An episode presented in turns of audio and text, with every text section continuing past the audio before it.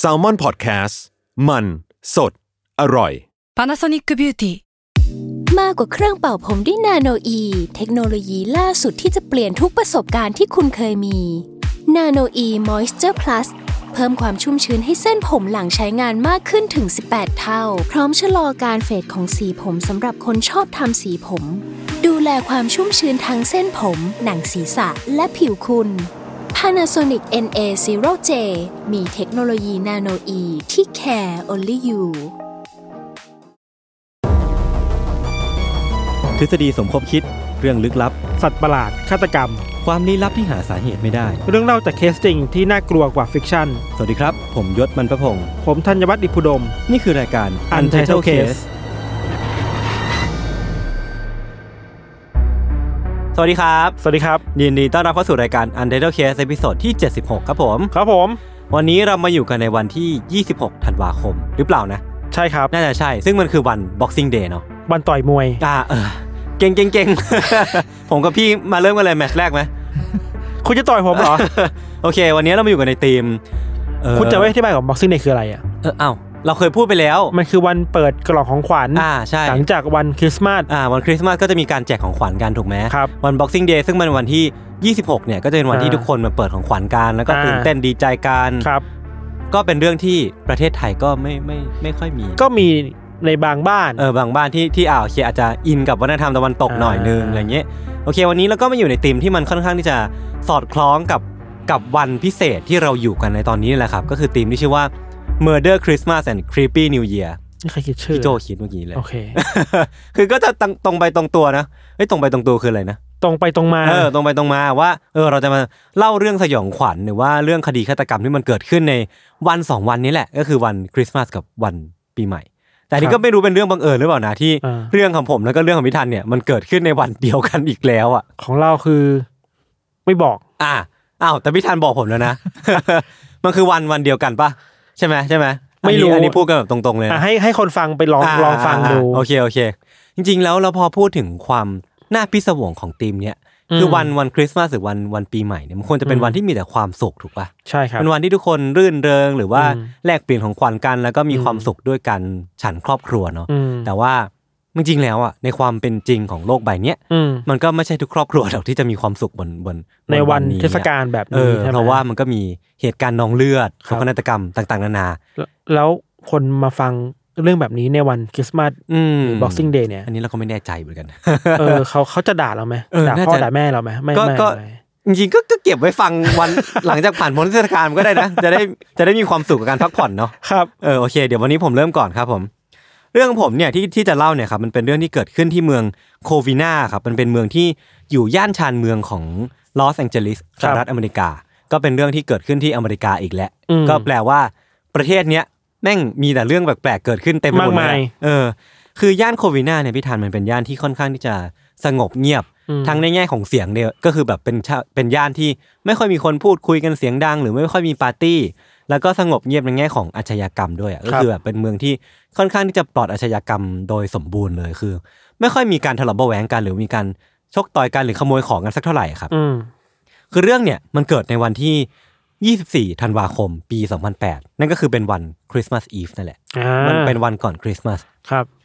วันนั้นนะครับในวันคริสต์มาสอีฟของปี 2008 นะครับที่ย่านโควีนาเนี่ยมันมีบ้านหลายหลังที่มาที่มีปาร์ตี้กัน อืม รวมไปถึงบ้านของครอบครัวออเตกาด้วย ซึ่งประกอบไปด้วยสองสามีภรรยาโจเซฟแล้วก็อลิส อืม ซึ่งทั้งคู่เนี่ยครับชื่นชอบเทศกาลคริสต์มาสมากเป็นพิเศษเลยพี่ธันเพราะว่ามันเป็นช่วงเวลาที่ทั้งคู่เนี่ยครับจะได้ใช้เวลาร่วมกับลูกๆ แล้วก็เขาก็ได้ชวนลูกๆมาที่บ้าน แล้วก็ลูกๆเนี่ยก็พาครอบครัวของตัวเองเนี่ย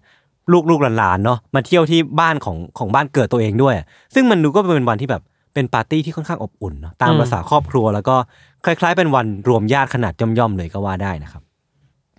ครั้งครอบครัวออเตกาเนี่ยครับก็เล่นไพ่การพูดคุยกัน แล้วก็เต้นรำด้วยกันมีความสุขร่วมกัน ในระหว่างที่บรรยากาศกำลังพาไปเนี่ยพี่ทัน มันก็มีเสียงออดที่หน้าประตูเนี่ยดังขึ้นขึ้นมาติ้งหน่องติ้งหน่องเนาะหลังจากที่เสียงออดดังขึ้นไม่นานเนะครับตัดภาพมาที่สถานีตำรวจในในย่านโควินาเนี่ยมันมีเสียงโทรศัพท์ดังขึ้นที่มีเพื่อนบ้านในโควินาเนี่ยโทรเข้ามาที่สถานีตำรวจ แล้วก็แจ้งเหตุว่า มาที่นี่เดี๋ยวนี้เลย มีใครบางคนกำลังเผาบ้าน ใครสักคนอยู่ อ่า เผาบ้านนี่คือ เผาแบบลิเทอรี่เผานะ อ่ามั มันมีไฟลุกท่วมมาที่บ้านหลังหนึ่งในย่านโควินาเลยพี่ วาง ทัน เพลิง เออ คือแม้ว่าตำรวจจะรีบประสานงานนะครับ แล้วก็หน่วยดับเพลิงเนี่ยออกเดินทางไปแล้วอ่ะ แต่มันก็ยังมีสายโทรมาเข้ามารายงานอยู่เรื่อยๆ พี่ธันว่าบางสายเนี่ยบอกว่ามันมีเสียงปืนอ่ะ ดังขึ้นมาจากในตัวบ้านที่กำลังลุกไหม้อยู่ด้วยอ่ะ อืม เออ เมื่อไปถึงที่เกิดเหตุนะครับ สิ่งที่ตำรวจเห็นก็คือ ความวุ่นวายที่เรียกได้ว่าดิ s าสเตอร์เลยอะหรือว่าเรียกได้ว่าเป็นหายนะเลยก็ว่าได้ครับ บ้านของครอบครัวออเตกาเนี่ยกำลังตกอยู่ในทะเลเพลิง สูง 40-50 ฟุตอ่ะ อืม สูงมากแล้วก็กำลังท่วมไปทั่วบ้านเลยครับ นักดับเพลิงหลายสิบคนเนี่ยใช้เวลาดับอยู่ถึงประมาณชั่วโมงครึ่งอะถึงจะควบคุมเพลิงได้ แต่ว่าสิ่งที่น่ากลัวกว่าไฟครับ คือซากศพที่นอนกองอยู่ในสภาพตอตะโกอะนอนเต็มอยู่ในบ้านของครอบครัวเตก้าครับ คือโดนไฟเผาไหม่ ใช่ หมดแล้วใช่ไหม หนึ่งในสมาชิกที่รอดออกมาได้ก็คือเลติเซีย ซึ่งเป็นหนึ่งในลูกสาวของตระกูลออเตก้าเนี่ยแหละครับนี้ ครับ เธอโทรแจ้งตำรวจแล้วก็พาสามีแล้วก็ลูกสาวเนี่ยอายุ 8 ขวบหนีออกมาได้ แต่ว่าลูกสาวของเธอเนี่ยครับถูกยิงที่บริเวณใบหน้า คือถูกยิงบริเวณปากอะแต่ว่ารอดชีวิตออกมาได้ ไม่เกี่ยวกับไฟไหม้ เกี่ยวกัน เกี่ยวกัน แต่ดี๋จะเฉลยอีกทีหนึ่ง ครับ จนต้องพาไปส่งที่โรงพยาบาล ส่วนคนอื่นในครอบครัวเนี่ยครับตำรวจยังไม่สามารถระบุได้ว่าอยู่ที่ไหน คือถ้า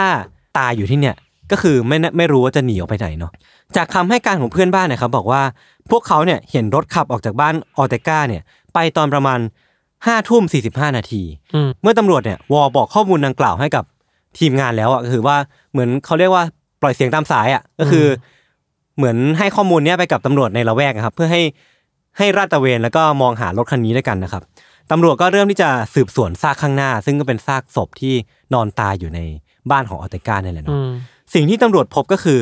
ซากศพที่ไม่เกรียมเนี่ยครับมันไม่สามารถระบุตัวตนได้ แต่ว่ามันมีทั้งหมด 9 ศพที่นอนอยู่ในบ้านนี้นั่นแหละครับก็คือจริง ๆ ก็เป็นจำนวนที่เยอะพอสมควรนะ เก้าคน เก้า เลย ศ นะ พเออแล้วก็ภายหลังเนี่ยครับหลังจากการชนสูตรจากฟันเนี่ยหรือว่าชนสูตรจากทันตกรรมเนี่ยครับก็ ครับ ทำให้รู้ว่าทุกคนที่นอนตายอยู่ที่เนี้ยก็คือ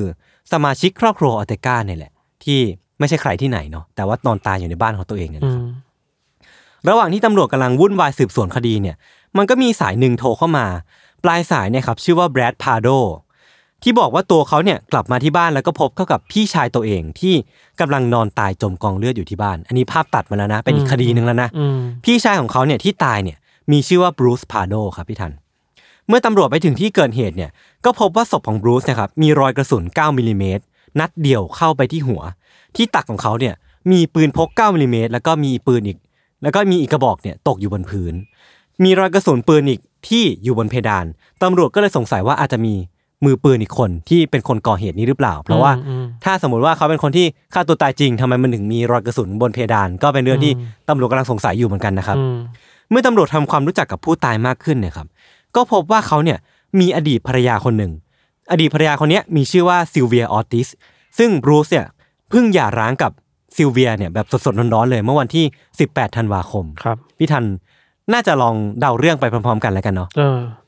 เมื่อตำรวจสืบลึกขึ้นไปอีกเนี่ย ก็พบว่าซิลเวียเนี่ยเคยมีนามสกุลเดิม เออ ซึ่งนามสกุลเดิมของซิลเวียเนี่ยก็คือนามสกุลออเตกา อ่าฮะ เออ นั่นแปลว่าซิลเวียเนี่ยคือหนึ่งในพี่น้องตระกูลออเตกาที่เพิ่งโดนฆาตกรรมยกครัวไปในวันคริสต์มาสอีฟอะวันก่อนหน้านี้เองอะ เออ เออ ภายหลังเนี่ยตำรวจก็พบหลักฐานที่ทำให้ที่ทำให้สองคดีเนี้ยมันเชื่อมโยงกันได้อะ เออ เพราะว่าศพของครอบครัวออเตกาทุกคนเนะครับถูกยิงด้วยกระสุน 9มิลลิเมตรอย่างน้อยหนึ่งนัด เหมือนกันหมดทุกคน ซึ่งมันเป็นปืนชนิดเดียวกับที่บรูซพาโดเนี่ยโดนยิงที่เข้าบริเวณที่หัวแล้วก็ตาย แบบกระสุนรูคล้ายๆ ใช่ กัน รูเดียวกันกระสุนเดียวกัน แล้วก็ใช้ อ่า น่าจะใช้ปืนที่ใช้ในการก่อเหตุเนี่ย อันเดียว เป็ กัน นปืนเดียวกัน อ่าร ถของบรูซที่จอดอยู่ที่บ้านของแบรดเนะครับ เป็นคันเดียวกับที่เพื่อนบ้านเห็นตอนนั้นอะว่ามันมีรถคันหนึ่งที่ขับออกมาจากบ้านของเตก้าตอนประมาณห้าทุ่มสี่สิบห้า เออ สิ่งที่ตำรวจเนี่ยพบในรถคันนั้นของบรูซเนี่ยก็คือชุดซานต้าที่เป็นชุดท่อนบนอะ เดี๋ยว ก็คือ นะ เป็นเป็นเสื้อท่อนบนอะ เออ แล้วก็มีกระสุนปืนอีกหลายร้อยกระสุนอะ อ่า อยู่ในรถคันเนี้ย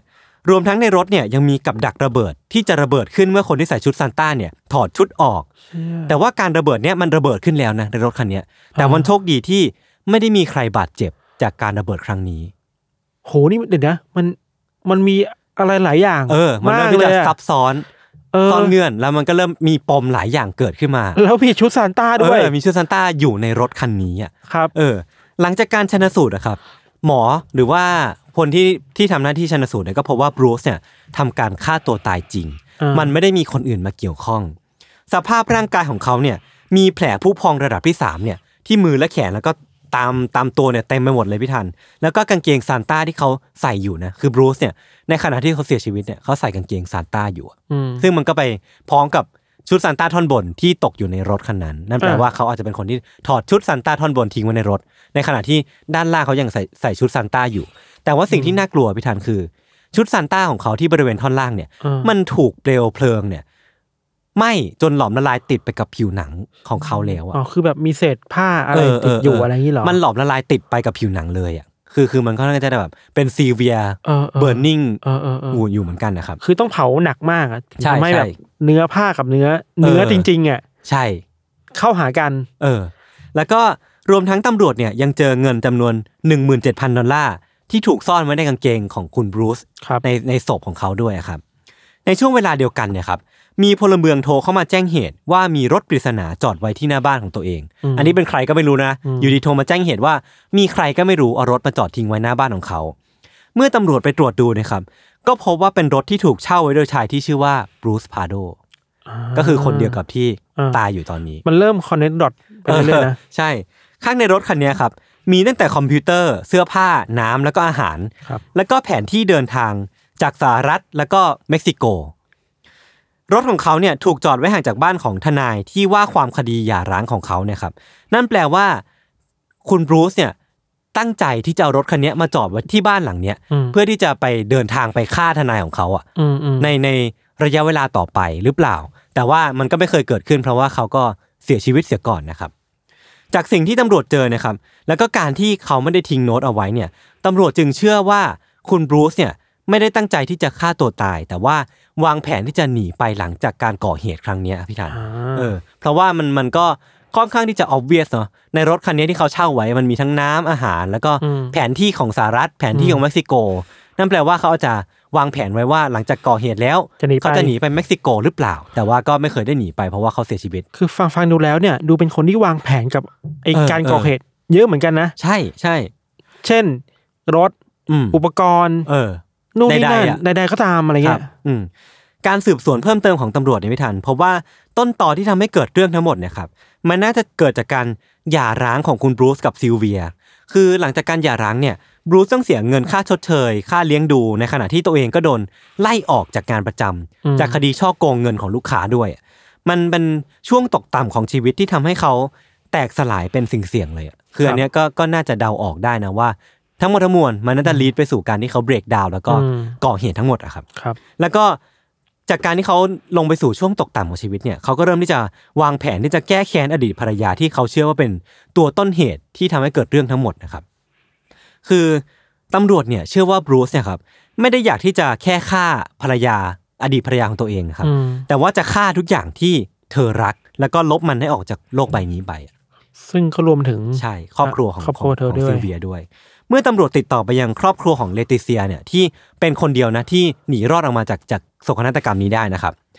เธอก็เล่าถึงเหตุการณ์ที่เกิดขึ้นที่บ้านหลังนั้นนะครับในคืนคริสต์มาสอีฟต่อไปเนี้ยเป็นเรื่องที่เกิดขึ้นในบ้านของครอบครัวออเตกาในคืนคริสต์มาสอีฟที่มีเหตุโศกนาฏกรรมเกิดขึ้นนะครับ ครับ ในคืนนั้นเนี่ยคุณปู่โจเซฟเนี่ยกำลังเล่นไพ่เท็กซัสโฮเอมกับหลานๆ หลังจากรับประทานอาหารค่ำหลานๆ บางส่วนเนี่ยก็นอนเล่นวิดีโอเกมกันอย่างสนุกสนานที่ชั้นล่าง บนชั้น 2เนี่ยก็มีหลานวัยรุ่นคนหนึ่งอายุ 17-18กำลังนั่งเล่นคอมพิวเตอร์อยู่อย่างสันโดษนะครับ แต่ว่าจู่ๆเนี่ยก็มีเสียงออดดังขึ้น พร้อมเสียงเคาะประตู อืม ตามมาด้วยเสียงตะโกนของเด็กผู้หญิงที่ตะโกนว่าซานตาคลอสซานตาคลอส อืม เออวินาทีต่อมานะครับ เด็กหญิงคนนั้นที่ตะโกนเนี่ยก็ถูกยิงเข้าไปที่ใบหน้า โดยซานต้าคนนั้นเองอะที่มาเคาะประตูหน้าบ้านนะพี่ทัน ลุงสองคนของเธอเนี่ยล้มลงที่พื้นน่ะก้นจ้ำเบ้าด้วยการบาดเจ็บ อืม จากการถูกยิง ยาก ญาติที่เหลือเนี่ยรวมทั้งซิลเวียเนี่ยพยายามที่จะหลบใต้โต๊ะ แต่ก็ไม่เป็นผลครับหนึ่งในสมาชิกตระกูลออเตกาเนี่ยจำได้ว่าคนที่อยู่ในชุดซานต้าเนี่ยแล้วก็เป็นมือปืนที่ก่อเหตุตรงหน้าเนี่ยคือใคร เขาก็ตะโกนออกมาว่านั่นคือบรูซ หรือว่าบรูซพาโดนั่นเอง อืม นะครับ จากนั้นบรรยากาศทุกอย่างมันก็วุ่นวายโกลาหลนะพี่ทัน มันเต็มไปด้วยเสียงตะโกนที่บอกให้วิ่งหนีหรือว่าไปหลบใต้โต๊ะหรือว่าเอาชีวิตรอดอะครับ ลูกสาวของเลเตเซียเนี่ยคือคนที่ถูกยิงบริเวณที่ใบหน้าคนแรกเลยที่เป็นคนที่ไปรับบรูซพาโดมาที่หน้าประตูนะครับ ครับ แต่ว่าเธอเนี่ยหันหน้าหลบทัน ทำให้ถูกยิงที่บริเวณปาก แล้วก็รอดชีวิตมาได้ กระสุนมันก็เลยไม่ทะลุถึงจุดตายนะครับลิติเซียเนี่ยจึงแจ้งความตำรวจแล้วก็คือใช้เวลาที่เธอเนี่ยหลบอยู่ใต้โต๊ะอะ อืม แล้วก็ใช้โทรศัพท์บ้านเนี่ยโทรไปแจ้งตำรวจ แล้วก็ อืม พาครอบครัวพาสามีแล้วก็ลูกเนี่ยหนีออกมาทัน พวกที่อยู่หลังบ้านเนี่ยมันมีครอบครัวออเตกาบางส่วนที่กำลังเล่นอยู่หลังบ้านเนี่ย อืม พวกเขาเนี่ยหลังจากที่ยินเสียงปืนน่ะก็พากันหลบหนีออกมาจากจากบ้านหลังนั้นน่ะได้ทัน แล้วก็รอดจากการก่อเหตุฆาตกรรมของบรูซพาโดมาได้อย่างชิวเฉียดนะครับ ก่อนที่บรูซเนี่ยจะทำการจุดให้บ้านทั้งหลังเนี่ยลุกเป็นไฟด้วยปืนไฟที่เขาทำขึ้นมาเอง ไม่ถึงว่าเอาไฟไป เออ ใส่บ้าน ใช่ ใส่บ้านอะไรอย่างงี้ คือ เหร คุณบรูซเนี่ยเตรียมปืนไฟที่เขาทำขึ้นมาเองกับมือ ปืนไฟนี่ยังไงมีข้อมูลไหม คือผมไม่แน่ใจในกระบวนการทำนะ เออ แต่มันเป็นปืนไฟที่น่าจะมีแก๊สโซลีนอะ อ่าอ่า แล้วก็มีตัวอิกไนต์อะ อ่า เออตัวจุดประกายไฟบางอย่าง อ่า ที่ที่พอกดเข้าไปปุ๊บเนี่ย มันจะ มันจะทำ ปล่ ให้ อย ไฟ ไฟ มั มา นเกิดขึ้นมา แล้วคือเขาเตรียมมาด้วย แล้วพอเขายิงเสร็จปุ๊บเนี่ยเขาก็ทำการนำปืนไฟที่ที่เตรียมมาด้วยเนี่ยเผาทั้งบ้านให้มันกลายเป็นเป็นจุนไปอีกทีหนึง เนี่ยเป็นคนที่วางแผนมาแล้วนะ เออเออเออ ว่าจะทำอะไรบ้างอ่ะ ใช่ใช่ใช่จากนั้นบรูซที่เต็มไปด้วยแผลไฟไหม้เนี่ยก็ขับรถออกมาจากบ้านไป 40 ไมล์ไปที่บ้านของน้องชาย ครับ แล้วก็เป็นที่นั่นเองครับที่เขาได้ทำการฆ่าตัวตาย อืม แล้วก็ปิดฉากเรื่องทั้งหมด อืม ลง อืมสุดท้ายแล้วเนี่ยพี่ ผลสรุปทั้งหมดทั้งมวลของเหตุการณ์เนี้ยสามีภรรยาออเตก้า หลานสี่คน ลูกสะใภ้สองคน แล้วก็วัยรุ่นที่นั่งอยู่หน้าคอมที่ผมเล่าไปก่อนหน้าเนี้ย อ่า ทุกคนตายด้วยฝีมือของซานต้าในคืนคริสต์มาสอีฟที่ชื่อว่าบ Bruce รูซพาโดนั่นแหละ แล้วถูกยิงเหมือนกัน ใช่ถูกยิงแล้วก็น่าจะเสียชีวิตด้วยการถูกไฟคลอกด้วยเหมือนกันหมดทั้งสิ้นนะตัวรวมทั้งบรูซเองด้วยนะ อืมอืม ที่ อืม เขาเองไม่ได้ไม่ได้วางแผนมาก่อนว่า เขาจะถูกไฟคลอกจากเหตุโศกนาฏกรรมที่เขาก่อขึ้นมา อ่า แต่สุดท้ายเขาก็โดนไฟตัวเองคลอกแล้วก็ อ่า เสียชีวิตด้วยการยิงตัวเองตาย อ่า ในที่สุด โห ความแค้นเนาะ เออเออ ใช่ไหม เออเออ มันคือความแค้นซะเป็นส่วนใหญ่เลยแล้วว่า ใช่ใช่ คือเรื่องเนี้ย ผมว่าสิ่งที่น่ากลัวของมันมันคือมันคือความความวางแผนอะ อ่า เออ ความไม่หยุดยั้งอยู่ที่ความแค้นของตัวเอง แล้วก็กลาย อ่า เป็น มันเป็นสิ่งที่ทางการสหรัฐเนี่ย เรียกว่าโควินามาสเกอร์ก็คือเป็น อ่า เหตุฆาตกรรมหมู่ ที่โค ที่โค วิ วิ ด นา เราพูดยากเหมือนกันนะว่า เวลาเราบอกว่าคนคนหนึ่งก่อเหตุที่มันรุนแรงมากๆอ่ะ อืม แล้วบอกว่าเขาไม่ไม่ไม่มีสติ อืม แต่นี่พูดยากมันนี่คือ ม อันนี้คือมีสตินะ ใช่ใช่ วางแผนมาแล้ว แล้วเรียกว่าทำจัดระเบิดตัวเองบ้าง เออเออ วางแผนมาแล้ว ใช่ วางแผนมาแล้วว่าจะระเบิดรถ เออ ทิ้ง หรือว่าจะระเบิดนู่นนี่ ทิ้ ทิ้ ง ง ทิ้ง อืม จะเผาบ้านด้วย ใช่ แล้วใส่ชุดซานต้ามาด้วย อืม คือวางแผนมารอบคอบ ไม่ได้ไม่รอบคอบวางแผนมาละเอียดอ่ะ เออเออเออคิดไว้เป็นฉากฉากฉากฉาก เออ รวมถึงว่าถ้าเขารอดชีวิตจากเหตุการณ์ที่บ้านออเตกาเนี่ย เขาก็จะไปฆ่าทนายความที่ว่าความหย่าร้างของเขาต่อนะ เออ จากการที่เขาไปจอดรถเช่าทิ้งไว้อ่ะ เออ เออ อีกอย่างหนึ่งคือการใส่ชุดเป็นชุดซานต้าเนี่ย อืม เฮ้ยมันก็มีข้อเสียนะ ใช่ใช่ ไม่ถึงว่าในเทศกาลแบบหนึ่งแล้ว อืม มีคน อืม แต่งคอสตูมแบบนี้แบบหนึ่งอ่ะ อืม ไอความไว้วางใจที่เราเคยมีอ่ะ อืม มันมีมากขึ้นน่ะ พูดไงดีนะ ถึงแม้ว่าคนตกลงหน้าจะเป็นเป็นคนแปลกหน้าก็ตามอะ อ่า แต่เมื่อกลายเป็นซานต้าไปแล้วอ่ะ อืม เด็กๆก็ให้ความไว้ใจอ่ะ เออจริง ๆ เป็นเรื่อง นึกออก ที่ ปะ ที่น่าพูดถึงนะ ใช่ไหม คือมันเป็นเป็นเทคนิคเดียวกับพวกที่เทดบันดี้ใช้ เอหอรือว่าใครก็ตามที่เป็นฆาตกรต่อเนื่องใช้คือการ เออ ใช้คอสตูมบางอย่างอะ เออ เพื่อเพื่อผลประโยชน์บางอย่าง อย่างเช่นเทปบันดี้ก็เคยปลอมตัวเป็นตำรวจมั้งนะ เออเเ หรือว่าฆาตกรต่อเนื่องบางคนก็เคยปลอมตัวเป็นเจ้าหน้าที่ตำรวจ หรือว่าเป็นคนที่เป็นพ่อคนอะไรเงี้ย หรือแม้แต่บางคนเป็นนักบวช อ่าใช่ อะไรเงี้ยมีคือเอาบทบาทตัวเองอ่ะ ครอบด้วยคอสตูมอะไรบางอย่าง ที่ได้ วย โซเชียลสเตตัสมา เออที่มีสถานะสังคมมา เออ เราไม่รู้ว่าซานต้าเรียกว่าโซเชียลสเตตัสได้หรือเปล่าอะ เออใช่ แต่มันก็เป็นสถานะแบบหนึ่งที่ทำให้คนไว้วางใจอ่ะ เออเออ คือพูดง่ายๆ ถ้าเราเปรียบเทียบระหลังซานต้ากับตัวตลกอ่ะ อืม เราก็มักจะเชื่อใจซานต้ามากกว่าตัวตลก ม เนกอะปะ ใช่ใช่ คือซานต้าไม่ได้มีภาพลักษณ์ติดลบแบบตัวตลกที่แบบวิ่งไปไปวิ่งไล่ฆ่าคนอ่ะ เออ แต่ว่าซานต้าคือเฮ้ยคุณลุงใจดี มีของขวัญมาให้อ่ะ อืม เพราะฉะนั้นไอการที่เราเอาบทบาทตัวเนี้ยมาใส่กับเราอ่ะ เราไม่รู้ว่าในเชิงจิตวิทยามันทำให้คนเชื่อใจได้มากน้อยแค่ไหนอ่ะ นั่นสิ แต่แต่กรณีนี้คือเด็กเชื่อใจจริงๆนะ ใช่ ว่าเป็น เด็กคือ เอ้ย เปิด คนใจ ประตู ดี รับ มา อ่า เปิดประตูขึ้นมาเลย เออ อันนี้คือด้านมืดของซานต้าด้วยเหมือนกันนะ อืม คือเราสามารถไว้ใจใครคนแปลกหน้าได้ พี่แค่เขาใส่ โดย ชุดซันตา โดยอัตโนมัติอ่ะ เออ แต่นี่เราไม่อยากเบลมคนที่เปิดประตูแหละ อืม แต่เข้าใจว่า ไอคนร้ายอ่ะ มันใช้วิธีการแบบเนี้ย มันทำให้คนมันแยกยากอ่ะเห็นว่า มันไม่ใช่ความผิดของคนที่ไปเปิดประตูให้หรอก ม คือคนฆ่านั่นแหละคือคนผิด แต่ก็ไม่ใช่คนแปลกหน้าซะทีเดียว เพราะว่า อืม เขาก็เคยเป็นหนึ่งในครอบครัวเดียวกันมาก่อน อืม แต่ว่าเพิ่ง อืม หย่าร้างกันไป ใช่ เออแต่ว่าพอเขาใส่ชุดซันต้ากลับมาก็อาจจะแบบ อ่ะเปิดใจรับกลับไปอีกครั้งหนึ่งอะไรเงี้ย ภาพลักษณ์คือไอ้ยคนใจดีมาแล้ว อืม อะไรเงี้ย อืม แต่ไม่คาดคิดว่า ภายใต้คำว่าคนใจดีภาพลักษณ์คนใจดีแบบนั้นน่ะ จะเป็นคนที่ จะเป็นคนมีอะไรอยู่หรือเปล่านะ เออเออเออ น่ากลัวครับ ครับโอเคครับโอเคครับ ก็เรื่องที่ผมเตรียมมาก็มีประมาณนี้ไว้พักฟังเบรกโฆษณาสักครู่ก่อนกลับมาฟังเรื่องของพิธันในเบรกหน้านะครับ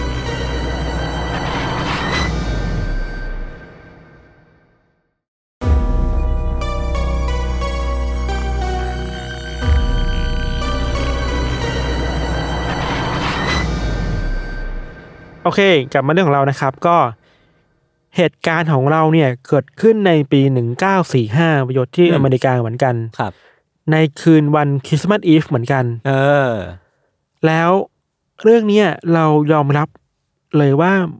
แม่งเป็นเรื่องที่มันมีความไม่ชอบมาพากลอะไรเต็มไปหมดเลยเว้ย อือหือ คือฟังไปเรื่อยๆจะรู้ว่าเฮ้ยนี่คืออะไรวะ อันนี้คือโปรยไว้ก่อนนะ คือว่าเรื่องเนี้ยครับเกิดขึ้นอย่างที่เราบอกว่าเกิดขึ้นในวันคริสต์มาสอีฟปีหนึ่งเก้าสี่ห้าเนาะ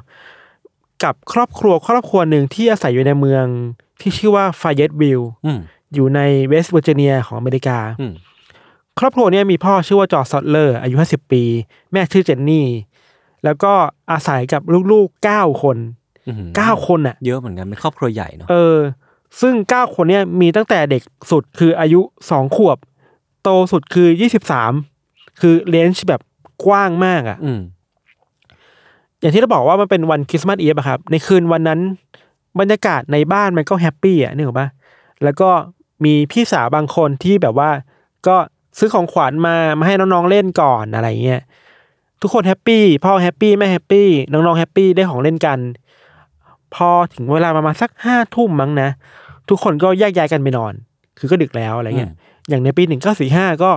ไม่ได้มีคอมพิวเต เอ อ อ ร์ มันไม่ได้มีเอนเตอร์เทนเมนต์เยอะ เอ มาก อ เนอะ ไม่ได้มีโซเชียลมีเดียที่แบบได้เล่นตอนกลางคืนอะไรอย่างเงี้ยเนาะห้าทุ่มมาหลับไปแล้ว หลังจากที่ทุกคนแยกย้ายกันเข้านอนนะครับ เวลาก็ผ่านไปถึงประมาณสักเที่ยงคืนน่ะ อืม คุณเจนนี่ที่เป็นแม่ก็สะดุ้งตื่นขึ้นมาเว้ยเพราะว่าได้ยินเสียงโทรศัพท์เข้ามาที่โทรศัพท์บ้าน เธอก็ขยี้ตาออกไปรับ พอรับสายปุ๊บอะพบว่าเสียงปลายสายอะเป็นผู้หญิงที่หัวเราะใส่เธอเว้ย อ่ะ แล้วเป็นเสียงผู้หญิงที่เธอไม่คุ้นมาก่อนเลยอะ อ่ะฮะ บรรยากาศข้างหลังคือเหมือนมันมีปาร์ตี้อะไรบางอย่างอยู่อะแล้วนอกจากหัวเราะแล้วนะ คือแบบขอสายคนที่คุณเจนนี่ไม่รู้จักอะ อือหือ เหมือนโทรผิดบ้านอะแล้วก็นั่นแหละหัวเราะเสร็จแล้วก็วางสายไปเลยเว้ย อื้อหือ ทิ้งไว้งั้นอะ เออเออ คุณ แปล เจ ก นนี่ก็แบบหงุดหงิดอะคือให้กูจะนอนอะนึกออกปะ เออโทรมาดึกชิบหาย แล้ว เที่ยง โทรมา คืน โทรมามาเมามาเมาใส่อะไรเงี้ย เออ เธอก็งุนงินแหละก็แล้วก็กลับไปนอนต่อเลยครับ หลังจากที่คุณเจนนี่วางสายไปครับ ในระหว่างที่เธอกำลังเดินกลับมาในห้องนอนน่ะเธอก็เหลือบตาไปเห็นว่าในบริเวณที่เป็นห้องรับแขกที่ด้านหน้าบ้านน่ะมีโซฟาอะไรอยู่เนี่ย มันยังเปิดไฟอยู่ แล้วแอบมองดูก็พบว่ามีลูกสาวคนหนึ่งกำลังนอนอยู่บนโซฟา เหมือนว่าลูกสาวคนเนี้ยตื่นเต้นมากว่าอยากเจอซานต้า เออ ก็เลยนอนรอไปเลยอะไรเงี้ย เธอก็ค่อยๆเดินแบบเงียบๆอ่ะ ไปปิดไฟ แล้วก็ไปเช็คประตูหน้าบ้านเขาพบว่าประตูประตูหน้าบ้านไม่ได้ล็อก ม เธอก็ล็อก อืม แล้วกลับมานอน พอนอนไปได้สักพักหนึ่งครับ เธอก็ต้องตื่นขึ้นมาอีกรอบเว้ย คราวเนี้ยตื่นเพราะว่าได้ยินเสียงเหมือนมันมีวัตถุอะไรบางอย่าง ใหญ่ ๆ แข็ง อ่า ๆ ถูกปาเข้ามาบนหลังคา อ่า แล้วสิ่งนั้นมันค่อย ๆ แบบกลิ้งลงมาที่พื้นอ่ะ อืมอืม แต่ด้วยความที่มันดึกมากแล้วแล้วเธอไม่ไหวแล้วคือแบบหงุนงิดเนี่ยนึกออกปะ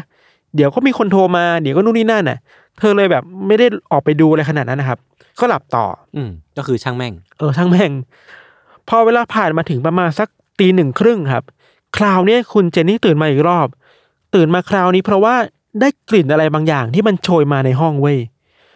พอเปิดตาขึ้นมา เห็นว่ามันคือควันว่ะ อืม แล้วพอเปิดประตูออกมาจากห้องนอนปุ๊บอะก็พบว่าตอนเนี้ยบ้านไฟไหม้อยู่เว้ย อืมเชี่ยคนเรามันจะตื่นมาด้วยแบบ ความรู้สึกยังไงวะถ้าตื่นมาแล้วเจอบ้านไฟไหม้อยู่อะ เออแล้วคือไฟไหม้แบบว่ากำลังลุกลามหนักมากอะ่ะ เออ แบบไฟอยู่ตรงทางเดินอยู่ตรงระเบียงมันหนักมากแล้วอะ่ะ เออ พอเป็นแบบนั้นนะครับ คุณเจนนี่ก็เลยรีบปลุกคุณจอร์จที่เป็นพ่อเนี่ย ให้แบบเฮ้ยคุณคุณตื่นขึ้นมาช่วยดูแลลูกหน่อยอะไรเงี้ยทั้งสองคนก็ตะโกนเรียกลูกๆ ให้ตื่นขึ้นมาแล้วก็รีบวิ่งออกมานอกบ้านน่ะแบบเฮ้ยออกมาเร็วเดี๋ยวไม่รอดนะอะไรเงี้ยครับ หลังจากที่คุณเจนนี่คุณจอร์จแล้วก็ลูกๆ เนี่ยออกมาจากที่ข้างนอกบ้านได้สำเร็จเนาะก็เริ่มนับนับหัวลูกแล้ว อืมอืม ไอ้ยมีกี่คน ครบไหม พวกเขานับได้ว่ามีแค่สี่คนเท่านั้นเว้ยที่ออกมาได้ เดี๋ยวนะ จากเก้าคนน่ะนะ จากเก้าคนที่อยู่สี่คนคือซิลเวียอายุสองปีมาเรียนสิบเจ็ดจอห์นนี่สิบสามแล้วก็จอร์จจูเนียสิบหก อืม อีกห้าคนน่ะ หายไปเว้ย อืม ห้าคนที่หายไปคือเมาริสอายุสิบสี่มาท่าสิบสองลุยสิบเก้าเจนนี่แปดและเบตตี้ห้าคือไม่ได้ออกมาด้วยอะพอเห็นแบบนี้ปุ๊บอะครับ คุณจอร์จที่เป็นคุณพ่อที่แบบร่างกายแข็งแรงสุดอะ อ่า ก็ต้องรีบแบบ เอ้ย เดี๋ยวพ่อออกไปเองแบบไปตามเพื่อนเพื่อนๆพี่ๆอะมาอะไรเงี้ย อ่าฮะ พอเข้าไปที่บ้านก็พบว่าตอนเนี้ยบรรยากาศในบ้านคือมันไฟไหม้ลุกลามหนักมากแล้วอะคือเข้าใจว่ากระโจนไปทางหน้าต่างในสามไปแล้วแบบแขนก็เปลอะพวกกระจกอะไรเงี้ย ก็ไม่สนอะจึงเขาเขาไปช่วยลูกให้ได้ครับ แต่พอไปถึงตรงบันไดที่จะขึ้นไปที่ห้องนอนอะเพราะว่าบันไดตอนเนี้ยมันคือไฟมันท่วมมากแล้วอะยศไปไม่ได้เว้ย อืม ก็เลยต้องจำใจเดินออกมา วิ่งออกมาแล้วคิดได้ว่า เฮ้ยเรามีบันไดอยู่อะบันไดบันไดลิงอะที่แบบเคยพาดไว้อะ อืม แล้วจำได้ว่ามันเคยวางไว้แถวๆข้างๆบ้าน คุณจอร์จก็เลยรีบออกไปเอาบันไดนั้นมาเว้ยปรากฏว่าบันไดหายว่ะ อ่า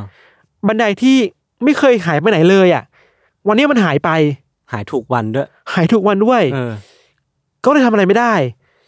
คิดได้ไอเดียใหม่ว่า เออเรามีรถอยู่สองคัน อ่าฮะ ก็เลยจะเอารถเนี่ยมาจอดไว้ตรงบริเวณข้างๆบ้าน แล้วปีนจากรถอะขึ้นไปชั้นสอง อืม พอขึ้นไปที่รถอะสองคันอะสตาร์ทไม่ติด อือหือ รถที่เพิ่งขับไว้เมื่อคืนเนี้ย อืม เมื่อวานเนี่ยยังขับได้อยู่เลยอะ อืม วันนี้ขับไม่ได้แล้วอะมันเริ่มแปลกมากขึ้นกว่าเดิมอะคือว่าบันไดที่เคยอยู่อะก็ไม่อยู่ อืม รถที่ปกติขับได้อะก็ขับไม่ได้เว้ยพอเป็นแบบเนี้ยครับเขาก็เลยเริ่มรู้สึกว่า เอ้ย มันไม่ได้แล้วต้องหาวิธีแก้แล้ว อ่า พอดูท่าไม่ดีเนี่ยเนี่ยเขาเลยให้ลูกสาวชื่อว่ามาเรียนน่ะอายุสิบเจ็ดปีเนี่ยวิ่งไปที่เพื่อนบ้าน อืม เพื่อโทรศัพท์ ว่า เอ้ย มีไฟไหม้ให้พนักงานดับเพลิงมาช่วยหน่อยอะไรเงี้ยแต่ว่าพนักงานดับเพลิงไม่มาเว้ยเพราะว่าโทรไปเท่าไหร่อ่ะ ก็ไม่รับสักทีหนึ่งอ่ะ อ้าวทำไมะ ติดต่อไม่ได้อ่ะ เออ นี่คือบ้านหลังที่เป็นเพื่อนบ้านนะเพื่อนบ้านก็ประมาณว่ากระวนกระวายแทนน่ะเขาเลยอาสาว่าจะขับรถเนี่ย จากที่บ้านไปในเมือง เออ เพื่อไปหาหัวหน้าทีมของพนักงานดับเพลิง แล้วก็เจอจริง ๆ อืม ปัญหาคือว่าไม่มีใครพร้อมออกมาทำงานเลยเว้ย เพราะว่าอะไรอ่ะ หลับอยู่ โอ้ย ซึ่งเฮ้ยฮัลโหลคุณคือ เ พนักงานดับ คุณ เพคือพกาลิงนะ ดับเพลิงคุณมีหน้าที่ต้องมาดับเพลิงยี่สิบสี่ชั่วโมงหรือเปล่า ไอข้อมูลที่เราไปอ่านเจอมาคือว่าปัญหาคือว่า หัวหน้าทีมเนี่ย ต้องโทรไปที่บ้านแต่ละคนเรียงคนน่ะ อ่าฮะ สมมติมีทีมงานสิบคนน่ะ อื้อหือ ต้องโทรไปสิบคนน่ะ เออ เผลอๆมีเบอร์ไม่ครบด้วยซ้ำอ่ะ อืม มีห้าคนต้องให้ห้าคนเนี่ยช่วยโทรต่ออ่ะ อืม ความเลวร้ายคืออะไรรู้ป่ะกว่าจะมาได้อ่ะคือผ่านไปแล้วเจ็ดชั่วโมงเว้ย โอ้โห โคตรแย่อะ แย่มากอ่ะ เออ คือระบบมันมีปัญหาแล้วแหละ เออ คือ เจ็ดชั่วโมงนี้ไม่รู้ไฟมันลาม มันลามไปถึงไหนตอนไหนแล้วอ่ะ คือข้อมูลที่เราไปเจอมาครับ คือว่า ที่คุณจอร์จและคุณเจนนี่บอกอะไฟมันไหม้ทั้งบ้านหมด ตั้งแต่ 45นาทีแรกแล้วอะ อืม แต่นี่คือเจ็ดชั่วโมงอะคิดดูสิ อืม คือกู้อะไรไม่ทันแล้วอะ ใช่ แล้วคิดถึงคนเป็นพ่อแม่ ใช่ ต้องดูไฟไหม้บ้านแล้วลูกกำลังอยู่ในบ้านอะ เราไม่รู้ว่าลูกตัวเองอยู่ตรงไหนของบ้านซึ่ง เออมัน ซึ่งมันน่าจะเป็นภาพที่แบบ น่าจะปวดทำอะไรไม่ได้แล้วจริงๆนะเนื่องปะหลังจากที่เกิดเหตุการณ์นี้ขึ้นนะครับ ก็มีทางเจ้าหน้าที่ในเมืองเข้ามาสอบสวนต่อว่า มันเกิดอะไรกันนะ ในบ้านหลังนี้ครับ ข้อสรุปเบื้องต้นคือว่าสาเหตุน่าจะมาจากไฟฟ้าลัดวงจรเว้ย อืม แต่นี่คือเบื้องต้นนะ ทีนี้เนี่ย ไอ้พอยต์หลักของเรื่องเนี่ยมันอยู่ในวายศคือว่า หลังจากที่มีคนมาเก็บหลักฐาน มากู้หลักฐานมาดับไฟอะไรที่มันแบบมอดมาเป็นนานแล้วอะแต่ว่าไม่มีใครเจอศพของเด็กทั้งห้าคนเลยเว้ย อืม หายไปแบบไม่มี ไร้ ร่ ร่ อ อง ง ร ร อ อย ย อะไรเลยอะ คือถ้าเขาเสียชีวิตทั้งห้าคนอยู่ในเนี้ย เออ มันก็จะเจอซากตอตะโกอย่างที่ ใช่ เกิดเรื่องของผมเนาะ ใช่ นั่นแปลว่า เขาอาจจะไม่ได้อยู่ในบ้านหลังนี้หรือเปล่า แต่เจ้าหน้าที่บอกว่า น่าจะถูกเผาไปแบบ อืม รุนแรงมากจนแบบไม่เหลือกระดูกให้ดูอะ อ่าอ่าอ่า แต่เนี่ยมันก็เป็นสิ่งที่ทั้งคุณเจเน่และคุณจอชไม่เชื่อเว้ย อืม คือเฮ้ยไฟมันต้องแรงแค่ไหนนะ ใช่ ที่จะทำให้กระดูกมันถูกแบบเผาไหม้จนแบบหายไปได้ขนาดนี้อะ เออ ความแปลกต่อมาคือว่า มันมีคนไปตรวจสอบสภาพข้างๆบ้านต่ออะยศเขาพบว่าก่อนหน้าที่ไฟมันจะไหม้เนี่ยสายโทรศัพท์ที่มันถูกฝังไว้อยู่อะถูกตัดไว้ย อืม ซึ่งมันมีความไม่ชอบมาพากลแล้วแหละ เออเออเออเออ ถ้ารวมกับการที่รถยนต์น่ะ สตาร์ทไม่ติด สตาร์ทไม่ติดบันได แล้วลิง หาย ไป แล้วโทรศัพท์ถูกตัดอีกอะ เอ้ยมัน นี่มันไม่น่าเชื่ออุบัติเหตุแล้วหรือเปล่า เออใช่ ใช่ปะพวกคุณเจนนี่และคุณจอร์จครับก็เลยตั้งข้อสงสัยกับแนวคิดนี้มาตลอดว่า เฮ้ย ถ้าลูกเราตายไปจริงๆอ่ะทำไมไม่เจอศพนะ อืม ไม่เจอกระดูกเลยนะ ทั้งๆที่พวกอุปกรณ์ในบ้าน พวกโซฟาเฟอร์นิเจอร์มันยังอยู่ดีอ่ะ พวกเขาเลยคิดอยู่ในแนวคิดนี้ต่อไปว่า หรือว่าลูกๆเนี่ย จะถูกลักพาตัวไปวะ อืม ไอการลักพาตัวเนี่ยมันเกิดขึ้นจากข้อมูลหลักฐานหลังจากนั้นเว้ยที่คุณเจนนี่เนี่ย เธอไปพยายามไปสอบสวนเองอะ่ะแล้วพบว่า เธอเคยเอาทดเอาเอากระดูกอะ่ะ กระดูกสัตว์อะ่ะมาทดลองเผาเองเว้ย อืม ปรากฏว่าเผาเท่าไหร่อะมันก็ไม่ไหม้มันก็แบบไม่มีไม่มีความเป็นไปได้เลยที่มันจะหายไปอะ่ะ คือการที่จะเผาให้ไหม้จนไม่เหลืออะไรเนี่ย เออ มันน่าจะต้องแบบใช้ความร้อนที่สูง แล้วก็ใช้เวลาระยะเวลายาวนานมากเหมือนกันนะ ใช่ แล้วนอกจากนั้นนะครับ เธอก็ยังไปปรึกษากับคนที่เป็นผู้เชี่ยวชาญด้านการจัดการเผาศพอ่ะ อืม เขาก็บอกว่าเฮ้ยขนาดศพในโบสถ์ใน อืม โรงศพอะในที่ที่ต้องเผาอะ ครับ ต้องใช้เวลาสองชั่วโมงเลยนะ เออ รวมถึงใช้ไฟความร้อนประมาณสองพันฟาเรนไฮต์อะ อ่าฮะ ในการเผาให้เหลือแต่ขี้เถ้าอะเหลือแต่อุดกัดเหลือแต่อะไรนะ อัด อัฐิป่ะ อืม เออ แต่ว่าคดีเนี้ยสี่สิบห้าทีเองเท่านั้นนะ อืม ซึ่งแบบมันต่างกันมากแทบไม่มีความเป็นไปได้เลยว่าจะถูกเผาอะเพราะฉะนั้นเธอคิดว่าต้องถูกลักพาตัวแน่ๆเว้ย ข้อมูลที่บอกว่าคือว่า มีคนเป็นพยานมาบอกว่าในคืนนั้นน่ะ ที่ที่เกิดเหตุไฟไหม้ที่บ้านน่ะ มีคนเห็นคนขับรถคนหนึ่งพาเด็กสามสี่คนน่ะ อืม เข้าไปในเมืองเว้ยในยามวิกาลน่ะ ซึ่งแบบเอ้ยหรือจะเป็นเด็กๆของครอบครัวนี้นะ อืม หรือว่าพยานบางคนบอกว่าในเช้าวันต่อมา มีคนพาเด็กจำนวนหนึ่งไปกินข้าวอาหารเช้าอ่ะ อืม แล้วก็พาเด็กออกไปเว้ย นอกจากนั้นยังมีคนบอกว่า คล้ายๆกันนะคือว่ามีคนอเมริกา อาจจะคนอิตาลีที่สำเนียงแบบอิตาลีอะครับพาเด็กๆไปกินข้าว แล้วก็พาเด็กพวกนี้ออกไปเหมือนกัน แล้วก็ขึ้นขึ้นทะเบียนรถอะที่นั่งไปคือฟลอริดาเว้ย อืม แปลว่ามันมีการพาเด็กกลุ่มหนึ่งออกจากบ้านแล้วไปเมืองอื่นหรือเปล่านะ อืม อันนี้คือข้อสันนิษฐานของที่คุณจอร์จกับคุณเจนนี่มีเว้ย แต่เรื่องมันยังมีความไม่ชอบมาพากลมากกว่านั้นเว้ยยศ คือว่าหลังจากที่หายตัวไปแล้วอะแล้วตามหาแล้วอะมันมีวันหนึ่งที่คุณจอร์จอะพาลูกมาเดินเล่นแถวบ้าน บ้านที่ซ่อมแล้วนะ อืมอืม แล้วบริเวณหลังบ้านน่ะ เด็กคนนึงเข้าใจว่าเป็นลูกคนเล็กมั้งชอบแบบชอบคุยอ่ะคุยนู่นคุยนี่อ่ะแล้วไปเจออะไรบางอย่างไว้ยที่แบบแข็งแข็งๆอ่ะ แล้วเขาไปตรวจสอบพบว่าแม่งคือหัวระเบิดว่ะ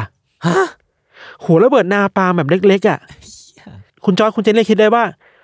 เออว่าไอ้คืนนั้นน่ะ ที่คุณเจนนี่ตื่นมาแล้วได้ยินเสียงว่า มันมีอะไรปาบนหลังคาแล้วมันหล่นลงมา มันคือระเบิดนี้ปะวะ โอ้โหเชี่ย มันพีคขึ้นไปอีกอ่ะ เออมันคือระเบิดอ่ะ มันมันระเบิดอ่ะระเบิดคือแบบ มันน่าจะมีอำนาจทำลายล้างสูงมากเลยนะ ใช่แล้วโชคดีที่ระเบิดนี้ไม่ทำงาน เออ แต่ว่าถ้าระเบิดนี้ไม่ทำงาน มันก็ยังมีความเป็นไปได้ว่า มันมีใครบางคนเนี่ย ใช่ ที่ตั้งใจจะวางเพลิงบ้านนี้ไว้ย เออ แล้วอาจจะเป็นคนเดียวกับที่เอาเด็กๆไปด้วยอ่ะ เออ น่าสนใจ นอกจากนั้นนะครับ อันเนี้ยพีคมากเว้ยคือคุณจอชอ่ะเป็นนึกขึ้นมาได้ว่า ในก่อนที่เกิดเหตุการณ์นี้ไม่นานน่ะเคยมีผู้ชายเชื้อสายอิตาลีคนหนึ่ง อืม เป็นคนขายประกัน มาหาพวกเขามาขายประกันที่บ้าน แต่ก็ทะเลาะกันเว้ยคือคุณจอชบอกว่า เคยคุยเรื่องการเมืองกับคนขายประกันคนเนี้ยแล้วเห็นไม่ตรงกัน อืมม คือคุณจอชอะเป็นคนอิตาลีก็จริงคือแบบเป็นเชื้อสายอิตาลีใช่ปะแต่ไม่ชอบมุสโซลินีมากเลย ม มุสโซลินีเป็นแบบผู้นำเผด็จการในยุคนั้นน่ะ มม ซึ่งหลังจากสงครามโลกอะไรเงี้ยครับไอ้ประกันคนเนี้ย ก็โกรธเว้ยแล้วก่อนออกจากบ้านน่ะขู่ประมาณว่า ระวังตัวไว้นะ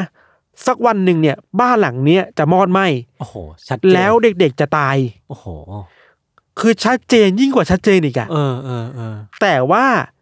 พอเกิดคดีนี้ตำรวจไปสอบสวนอะจับไม่ได้เว้ย อืม เพราะว่าไม่มีหลักฐานเพียงพอมีแค่คำพูดอะ อืมอืม คือไม่มีอะไรไปมัดตัวไอ้คนขายประกันคนนี้ได้เลยอะ เอาเรียกๆได้ว่าถ้าจะจับคนจากคำพูดก็ ยาก ยากไปซะหน่อย แต่ถ้าเราเป็นคุณจอชอะเฮ้ยมันบังเอิญเกินไปปะวะ ใช่ ที่เคยมีคนขู่ว่าจะเผาบ้านแล้วฆ่าเด็กๆอะ เออ นี่คือเผาบ้านจริงๆนะ แล้วเด็กๆก็หายไป หายตัวไปจจริง ริงๆอะไรเงี้ย มันยังมีมากกว่านั้นอีกเว่ายศ คือว่า หลังจากที่คุณเจนนี่และคุณจอร์จพยายามออกตามหาลูกๆ ที่พวกเขาคิดว่าถูกลักพาตัวไปแน่ๆครับ เคยมีครั้งหนึ่งที่มีใครไม่รู้อ่ะส่งจดหมายปริศนามาที่บ้านเขา พอเปิดดูอ่ะ เขาพบว่ามันเป็นรูปของเด็กผู้ชายคนหนึ่งว่ะ ซึ่งข้างหลังอะเขียนว่าเขียนชื่อเด็กที่เป็นครอบครัวเนี่ยคนหนึ่งเว้ย แต่ว่าพอมองไปมองมามันก็ไม่คับคล้ายคับคาเหมือนเลยอ่ะ เหมือนกับว่าพวกเขากำลังถูกปั่นมาศาสตร์อยู่อ่ะ อืม นึกว่า อืม คือ เออ มีคนรู้นะว่าเด็กหายไปอ่ะ เออ รู้ว่าเด็กคนนี้หายไป เอ รู้ อ ว่าเด็กคนชื่อนี้หายไป เออ แต่ว่าเหมือนจงใจจะแบบปั่นพวกเขาอ่ะ ว่า อืม อยากไปตามหาเลยอะไรเงี้ย ม คือเรื่องราวมันก็เป็นอย่างนี้มาตลอดหลายๆปีเว้ย พอเรื่องราวมันมันดูตันแล้วแน่ๆ คือ เจ้าหน้าที่ก็ไม่ได้สอบสวนต่อหาหลักฐานมาไม่ได้ครับ ทั้งสองคนเคยยื่นเรื่องให้ FBI อ่ะ ม เข้ามาตรวจสอบด้วยเว้ย อืม แต่ว่าตำรวจท้องถิ่นเนี่ยไม่ยอม อืม FBI เลยเข้ามาไม่ได้ ทั้งที่จริงๆแล้วถ้าวัดกันจริง ๆ จากจากคำให้การของพยานบางคนที่บอกว่า เออ เห็นรถจากฟลอริดา เออ มันแปลว่ามันอาจจะข้ามไปมากกว่าแค่รัฐรัฐเดียวไหม ใช่ FBI ก็อาจจะมีสิทธิ์ในการเข้ามาช่วยดูคดีนี้หรือเปล่านะ ใช่ พอ FBI ช่วยไม่ได้อ่ะ คุณจอร์จก็เลยตั้งนักสืบเอกชนมาช่วยสืบต่อเว้ย ม อาจจะไม่เจออะไรมากแต่เจอเรื่องหนึ่งที่แปลกมากคือว่า เขาพบว่าไอ้คนขายประกันคนนั้นอ่ะ สุดท้ายแล้วอ่ะ เข้าไปเป็นหนึ่งในคณะลูกขุนในคดีนี้ อืม ที่ช่วยตัดสินว่าเหตุการณ์ที่เกิดไฟไหม้อ่ะ ไม่ใช่การลอบวางเพลิงแต่เป็นไฟฟ้าลัดวงจรเว้ย อ้าว จากคนที่เคยขู่ฆ่า อ้าว กลายเป็นคนที่คอยมาตัดสินว่าเนี่ยไม่ใช่อุบัติไม่นี่ไม่ใช่เหตุฆาตกรรมแต่เป็นเห เป็น ตุ อุ อุ บั บั ติ ติ เห เห ตุ ตุ ทั้งนั้น มันก็แปลกไปอีกคือคาแรคเตอร์มันแปลกมากคนเนี้ย เออ แต่ก็ได้แค่นั้นอ่ะคือมันก็ทิ้งปริศนาไว้อีกว่า แล้วคนนี้มันคืออะไรวะ อืมอืม ใช่ปะ อืม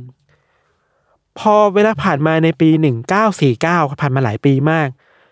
ทั้งคู่ก็ก็ไม่ยอมเว้ย ก็ทีเนี้ยไปจ้างผู้เชี่ยวชาญด้านพยาธิวิทยามา อืมอืม มาช่วยตรวจสอบพวกปุ๋ยพวกดินในบริเวณบ้านเผื่อจะเจออะไรอ่ะ คราวเนี้ยครับ ผู้เชี่ยวชาญคนนี้พบว่าหลังจากขุดดินมาเจออ่ะเขาเจอกระดูกเว้ย อืม กระดูกสันหลังคนอ่ะสี่ชิ้น อื้อหือ แล้วก็เอากระดูกเนี่ยไปให้กับผู้เชี่ยวชาญในเซมิโซเนียนช่วยวิเคราะห์ อืม แต่ผลออกมาคือว่า โอเคมันคือกระดูกของ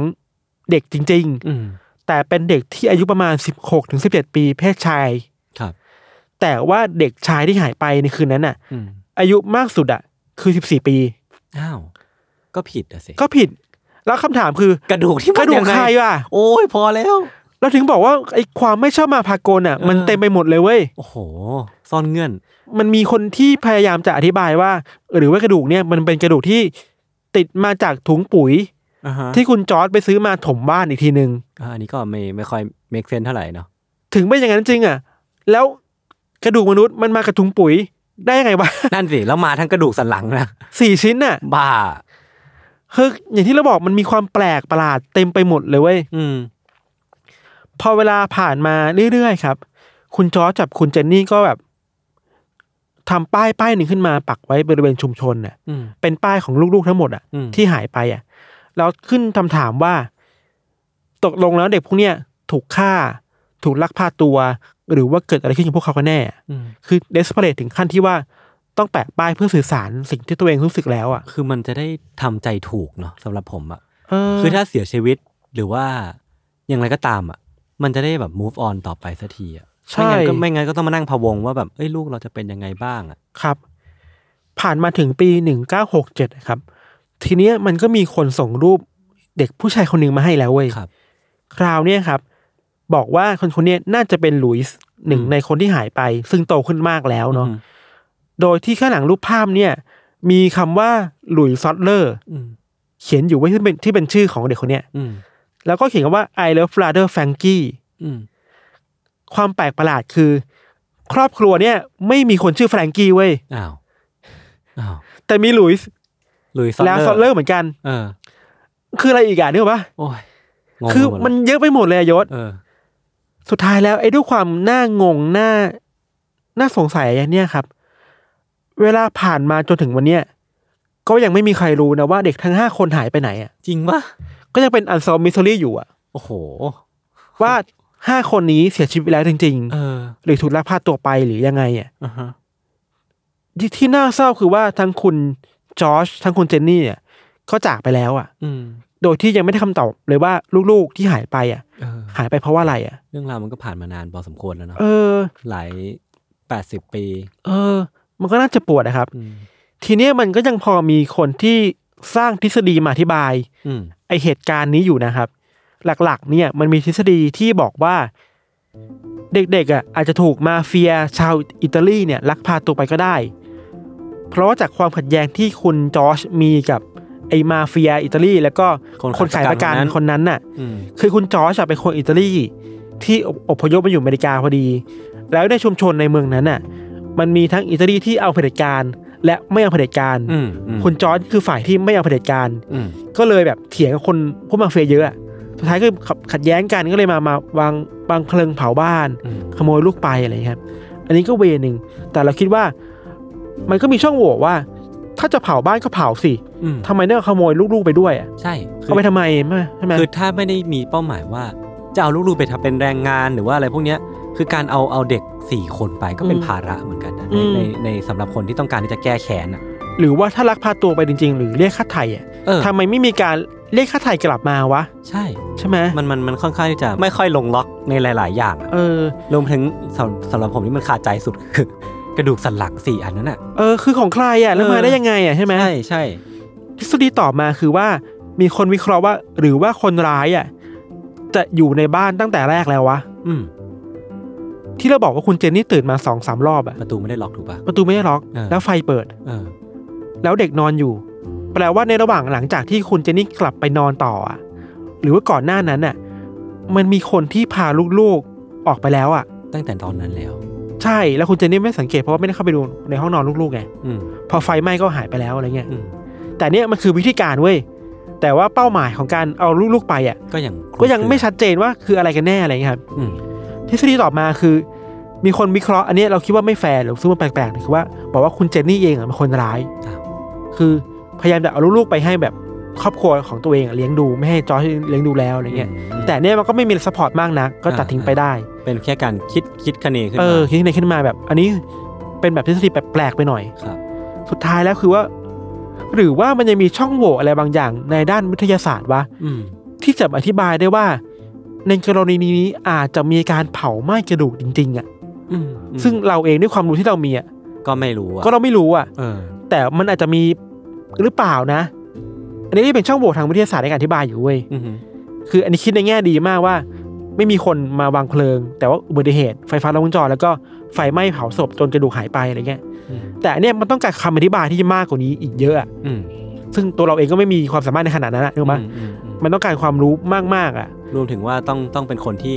อยู่หน้าที่เกิดเหตุจริง ๆ อ่ะ ถึงจะรู้ว่าไฟที่อยู่ตรงหน้านี้มันมันโทษช่วงพอหรือเปล่า ใช่ สุดท้ายแล้วจริง ๆ คือ ทฤษฎีนี้ก็ไม่เมคเซนเท่าไหร่คืออ ม บอกว่าเป็นอาถรรพ์ อ๋อ ผีผีอะไรเงี้ย เออเออ ที่ดินคำสาบอะไรเงี้ยก็ไม่ค่อยเวิร์คเท่าไหร่อะไร นะครัเงี้บ ยสุดท้ายแล้วเราคิดว่าเรื่องที่น่าคุยคือ